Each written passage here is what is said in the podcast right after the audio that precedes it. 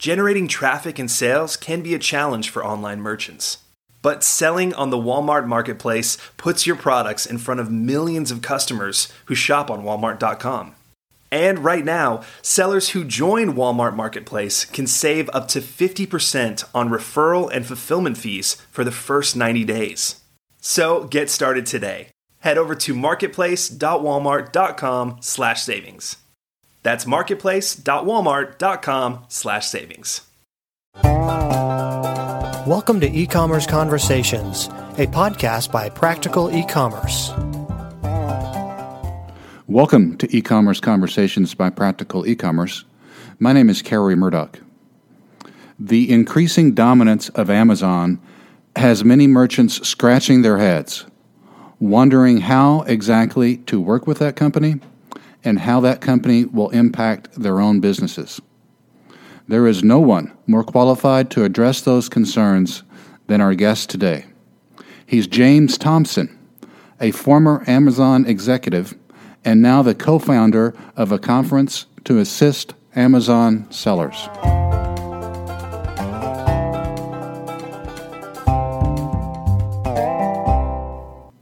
Well, James, thank you for your time today. Thanks very much for having me. I'm excited to be back with your uh, back with your organization, having a discussion about Amazon Marketplace, which is a topic I love to talk about and at the same time hate to talk about. But nonetheless, it is what it is, and happy to answer questions. I don't know anyone that's more qualified to talk about it, though, than especially for our audience, James, than you. So we're excited to be visiting with you. Uh, the first question for you today uh, has to do with focus on e-commerce merchants in terms of what what merchants should be focusing on. As you know, our listeners by and large are merchants that have their own websites and they and they uh, put a lot of effort into those e-commerce sites. Uh, some of them sell on Amazon, some of them don't. So, putting on your consulting hat, what would you tell a merchant? Uh, what should a merchant's strategy be? If he has a website going, he's selling products, he or she's selling products, how should he approach Amazon if he doesn't work with Amazon already? So, it's a very interesting question, and I think to answer it, we have to uh, separate out different types of, of merchants. Um, let's look at the merchant who is a straight reseller of someone else's products and then we'll talk about the merchant who has his or her own private label products. I think there's a very important distinction between these two. Uh, we'll start with the easier case. If you are a reseller of someone else's brand, you sell product that you don't make yourself. Um, you're just you're buying it from a distributor or from uh, a manufacturer, or possibly you're even a gray market seller, but you're you're not actually selling someone else's product. Unless that unless that brand is is not selling on Amazon also at this time, then the likelihood of you being able to attract customers to come to your site versus those same customers going to Amazon to find the same products, it's getting harder and harder to drive traffic to something other than Amazon if the products already exist on Amazon. And, and the reason this is happening is Amazon bids very aggressively on PPC on Google, and because they have so much traffic to their overall site, their product listings of a particular brand are likely going to show up much higher in, in pay per click or SEO than a merchant might might be able to do with its own website. So as Amazon continues to be the behemoth and, and get to be even bigger and bigger here in the U.S., a merchant with its own website reselling someone else's products is going to have a very tough time uh, getting at least its fair share of traffic to its own website to get customers interested in its product. The other issue happening is that you've got uh, the power of Amazon's FBA program, their Fulfillment by Amazon program. And w- whether a merchant is able to offer free shipping or overnight shipping or some kind of shipping that is comparable to Amazon's FBA uh, promises, at the end of the day, we, we've already got 60 million plus customers today who are Prime customers, and that number continues to grow. So for a merchant to be able to compete, not just on price, but also on the delivery promise that Prime offers today, that, that's continuing to, to make life very difficult for a merchant with its own website. Now, let's, let's talk for a minute about the, the merchant that's selling its own private label brand. So they, they don't have other sites where the product's being sold. The product's not already being sold on Amazon, but rather just being sold on its own website. So th- this model works fine as long as the merchant's happy with the amount of traffic and the amount of sales uh, that it's getting on its own website. If, if the merchant is looking to continue to grow its business 30, 40, 50, 100% year over year, uh, that's likely going to involve making very significant investments in pay per click uh, and looking for ways to drive traffic to the website, possibly through social media outlets like Facebook. Um, but there's a lot of work needed to drive the traffic to the website. Unless the merchant has a brand that you know showed up on Oprah or showed up on some big TV show and now everybody's talking about it, it's going to be difficult for that brand to get the visibility that it needs when it's competing with very large marketplaces like Amazon. So what I often see is a brand will launch itself on its own website. Let's say, for example, a Kickstarter brand. They've got they've got a brand. They start selling it. It's on their website. They get some initial traction from people who have heard about the product through whatever means the brand has made available. But then, as the brand says, well, my sales are starting to stagnate. How do I take it to the next level? To take it to the next level, you got to spend a lot of money on advertising, or you've got to find some other way to get a lot more customers looking at your product. And for many brands, what they end up doing is making that difficult decision that they're going to start selling the product on Amazon. Now, the good news is if you sell on Amazon, you don't have to sell to Amazon. You can you can be the seller of record on Amazon and continue to get sales uh, and continue to get retail margins minus the fees you pay Amazon. But the reality is, you're going to get couple hundred million customers that otherwise weren't seeing your product on your website. So there is a trade-off there. To, to what extent are you prepared to let Amazon get a sales commission for making making help help make the sale on their site? But at the same time, you're buying access to a couple hundred million customers that you would never be able to afford to get access to if you were trying to do it through your own website. To take that example a, a step farther, James, so if a merchant in one of those two uh, say a merchant that has its own niche product, uh, perhaps manufactures its own product the way you described it there. So they're contemplating perhaps their own Amazon. They want to take their Amazon sales to a next level, or they're contemplating moving to Amazon. What are some of the obstacles that they're going to encounter that perhaps they're not aware of now? So there's a, there's a few few big ones that I, I think about. The first one is if you're going to sell on Amazon uh, as a seller, for all intents and purposes, unless you happen to sell hugely oversized products, if you sell standard sized products, um, you you basically have to use Amazon's fulfillment by Amazon program. You have to use their FBA program, meaning you're going to ship product in bulk into Amazon's fulfillment centers, and, and they uh, Amazon's going to do the individual order fulfillment. That's great in terms of allowing you to be able to scale the order fulfillment process in the sense that you don't have to staff up during you know busy times of the year because Amazon will take care of that. But there are some challenges with using FBA, and the big one for most most brands is that when you use FBA, you trigger sales tax nexus in all of the states where Amazon has fulfillment centers. Now, I'm not a tax expert, but I work with brands that, that have to face this issue every day. And for most brands, when they start selling product through FBA, um, they, they could end up with well north of 20 different states where today they don't otherwise have a physical presence in that state. But because Amazon is placing their FBA inventory in fulfillment centers in those states, that triggers Tax Nexus. Here's the scary thing about Tax Nexus.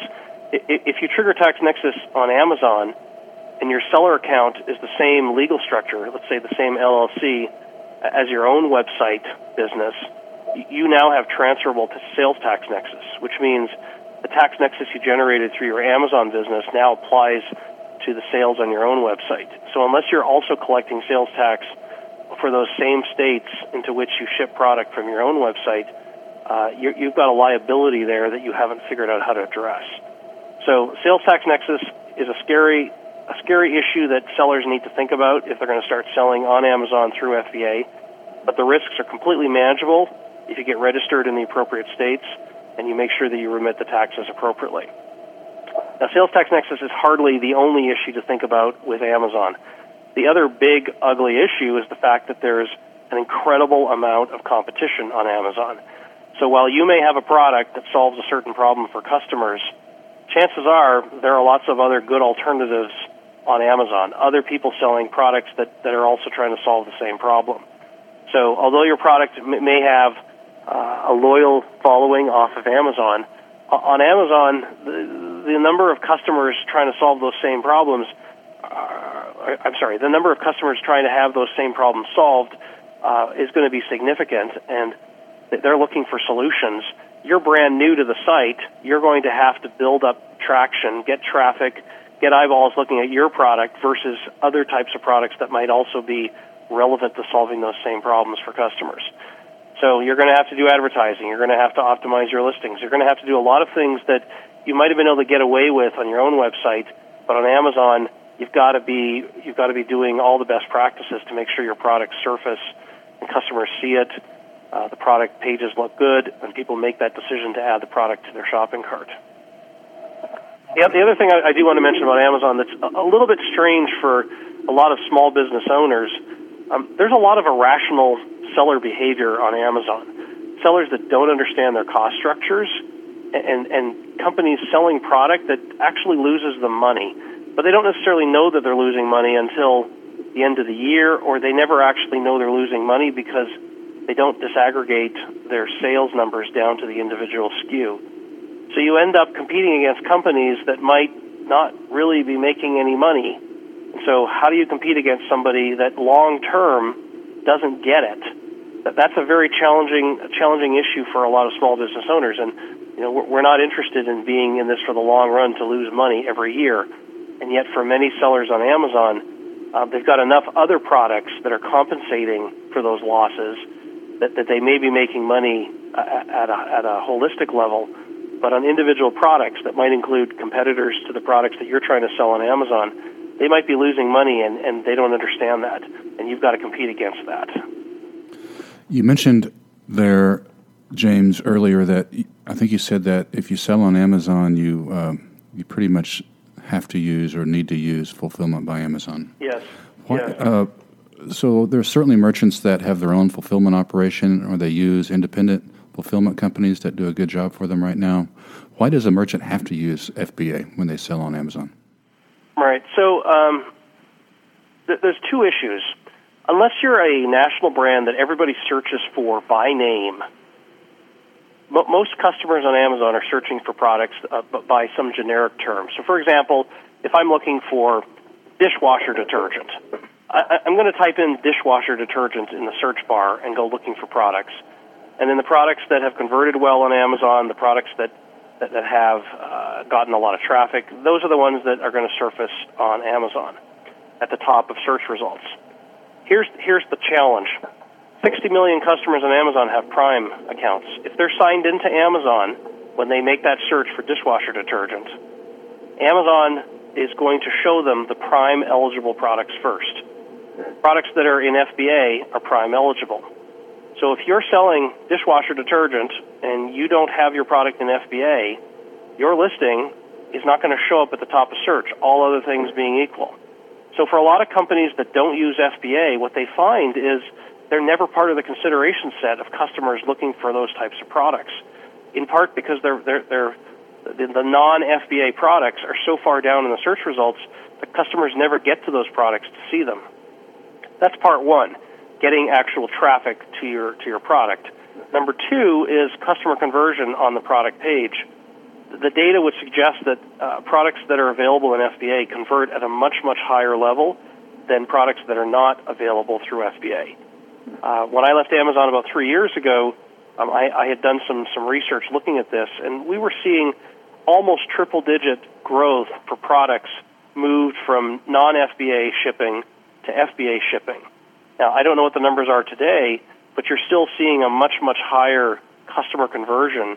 Customers are much more interested in buying the product if it's available through Prime, meaning they're going to get it delivered to their door in two days, meaning if there's a problem, Amazon customer service is going to help take care of that immediately, and also meaning that as a customer, I don't have to know who this seller is that's selling me the product. It doesn't matter if I've never heard of the seller. It doesn't matter if I've never done business with the seller. Amazon is going to take care of me because it's a prime eligible product, and I know that Amazon will do what's right for me as a customer. Those are the types of things that drive much higher customer conversion. So, as a seller choosing to get onto Amazon and thinking about whether to use FBA or not, um, if the economics work in terms of paying for the FBA fees, then definitely I would encourage sellers to use FBA uh, because it's very difficult to grow your business at, at anywhere near the same rate if you're fulfilling the products yourself. Now, I do, I do want to mention that Amazon recently, in the last six to eight months, has rolled out a program called Seller Fulfilled Prime, which is still very much in test, in, in test mode. And this is a program where sellers that have done a lot of uh, order fulfillment themselves for orders sold on Amazon, Amazon is letting those sellers uh, try out Seller Fulfilled Prime, which basically says you will get the Prime eligible feature on your products, even though you as the seller are fulfilling the orders yourself, as long as you continue to fulfill those orders at the same at the same performance level as what Amazon has for its Prime eligible products. So there there are definitely some customers who are trying this.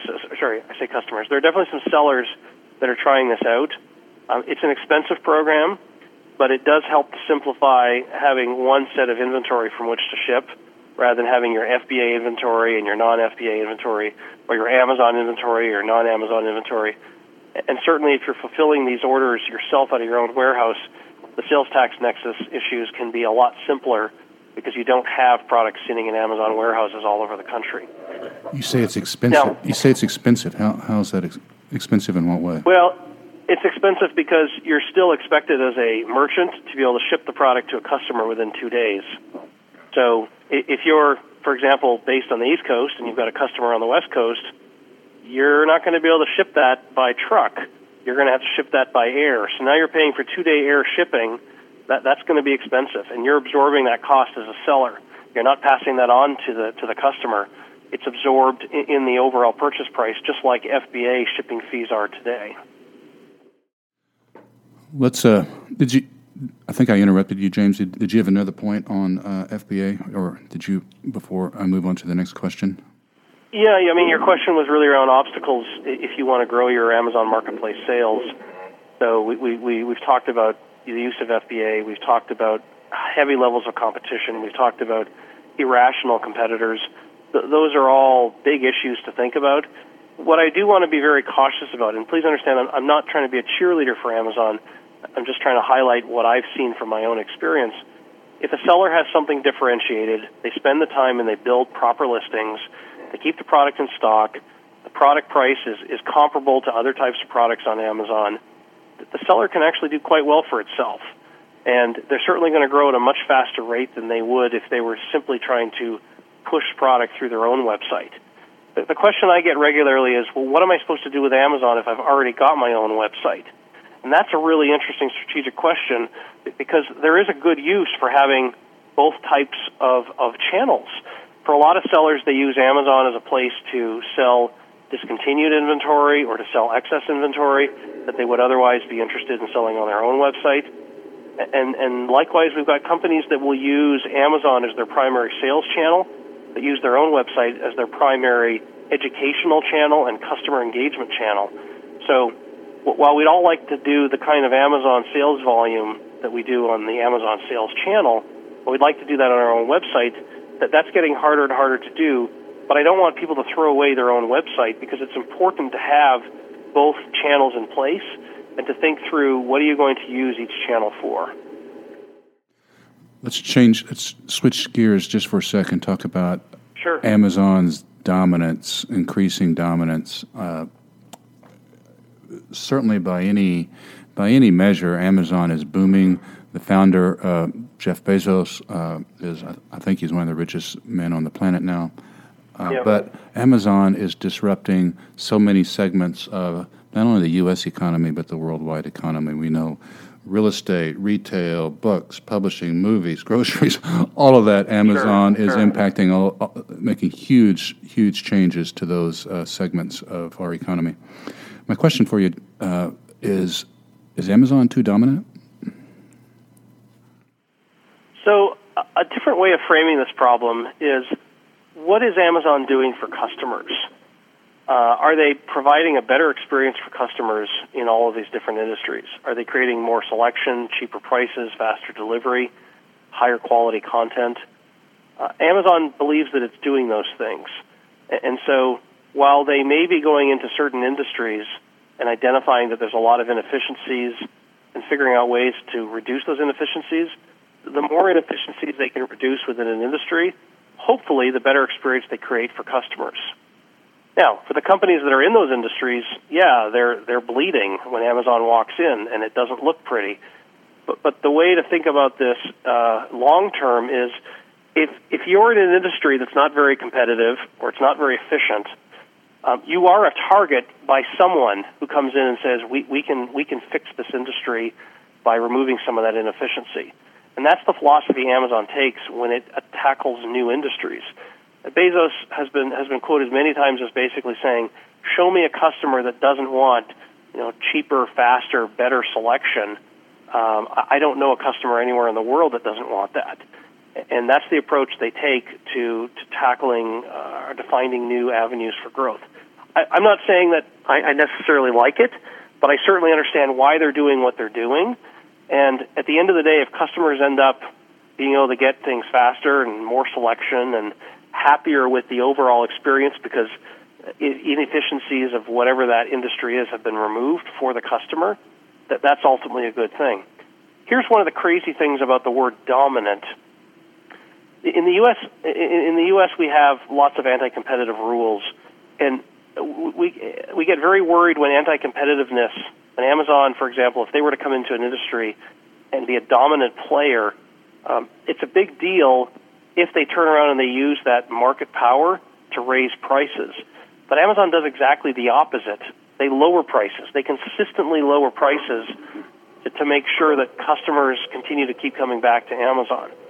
So it's kind of a it's kind of a weird a weird situation where Amazon is a major player but they're using their market power not to raise prices, but to be involved in more and more parts of every customer's wallet. So, will Amazon be here to stay and, and be part of more and more parts of our lives? Yes, I, I expect they will be. Will it mean lower prices for customers? Yes, it will be. Will it create better situations for other companies that are in these industries? Unless those companies are willing to step up and also look at ways to remove those inefficiencies, yeah, it's going to be a rough ride for most in- most industries that Amazon decides to enter.